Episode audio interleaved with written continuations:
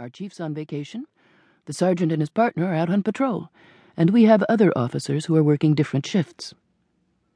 She held out her arms toward the quiet room. We don't need a large staff. Farrington Park is not a very large city. Marti nodded in agreement with that last statement. She had lived in Houston, a large city, when she was younger, before her parents had fallen in love with Farrington Park, which was designed from the start to be a model city. Even if it takes longer to commute to our jobs, it's worth it, Josh. Marti's mother had said as the three of them had driven up and down the gently curved streets with their open house signs in front of model homes, townhouses, and apartments. She had tucked in a strand of her always tidy blonde hair, and her words bubbled over each other as she added, Wait till you see them all.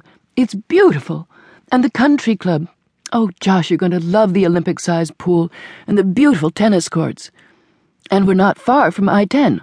We can take it right into downtown Houston. There is that question of timing, Marti's father had said. I don't think we should make a decision until we've driven the route in rush hour traffic. Marti understood her father well enough to recognize the pros and cons game he was playing with her mother, and she knew he was sold on the idea of moving to Farrington Park. The move will be good for Marti her mother said, with a smiling glance toward the back seat. It will be so much safer than living in the city, and the high school's designed on something they call a flow plan, which I don't understand completely, but Jeannie Evans said it's the very latest thing. No one had asked Marti how she felt about the move, and since she was only in the fifth grade, she couldn't have cared less about high school flow plans. But ever since she found out that her best friend, Kim Roberts, was going to move to Farrington Park, she was content that her parents wanted to live there too. Marti had adapted quickly to their big house with the large bedrooms and paneled den with double sliding glass doors overlooking a landscaped patio. Sometimes, though, while she was working in school, or on the swim team, or in ballet class, she thought about the house and felt a little sorry for it, and for most of the other houses in Farrington Park, because they stood empty every day, their windows like huge glass eyes searching for their owners. It wasn't until evening, when all the parents were home from their jobs in Houston, and there was a scramble of dinner preparations and homework and television and baths and bed, that the houses could feel filled and content. Poor house, Marti had once said aloud, and explained her feelings in answer to her mother's surprised question. But her mother had laughed and rolled her eyes at Marti's father. Oh, Marti, my love, she said, you have such a wild imagination.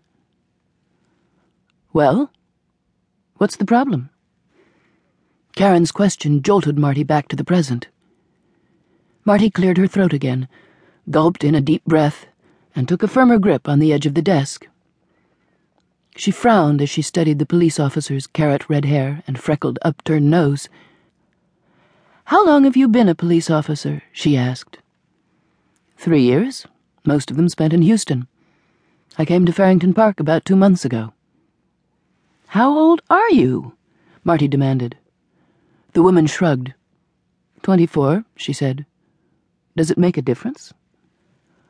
Well, I told you, Marti began, then slumped a little, the defensive stiffness dissolving from her backbone.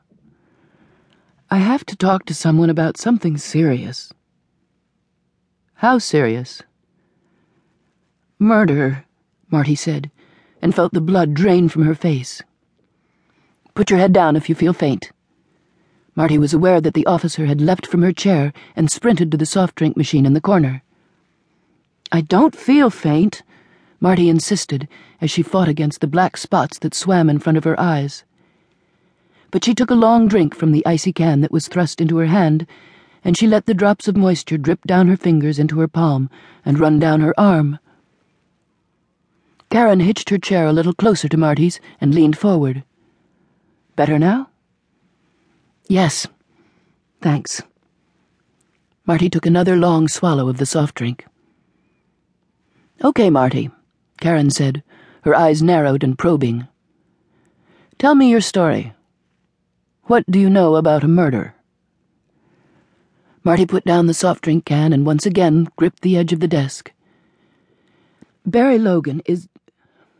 was my friend. His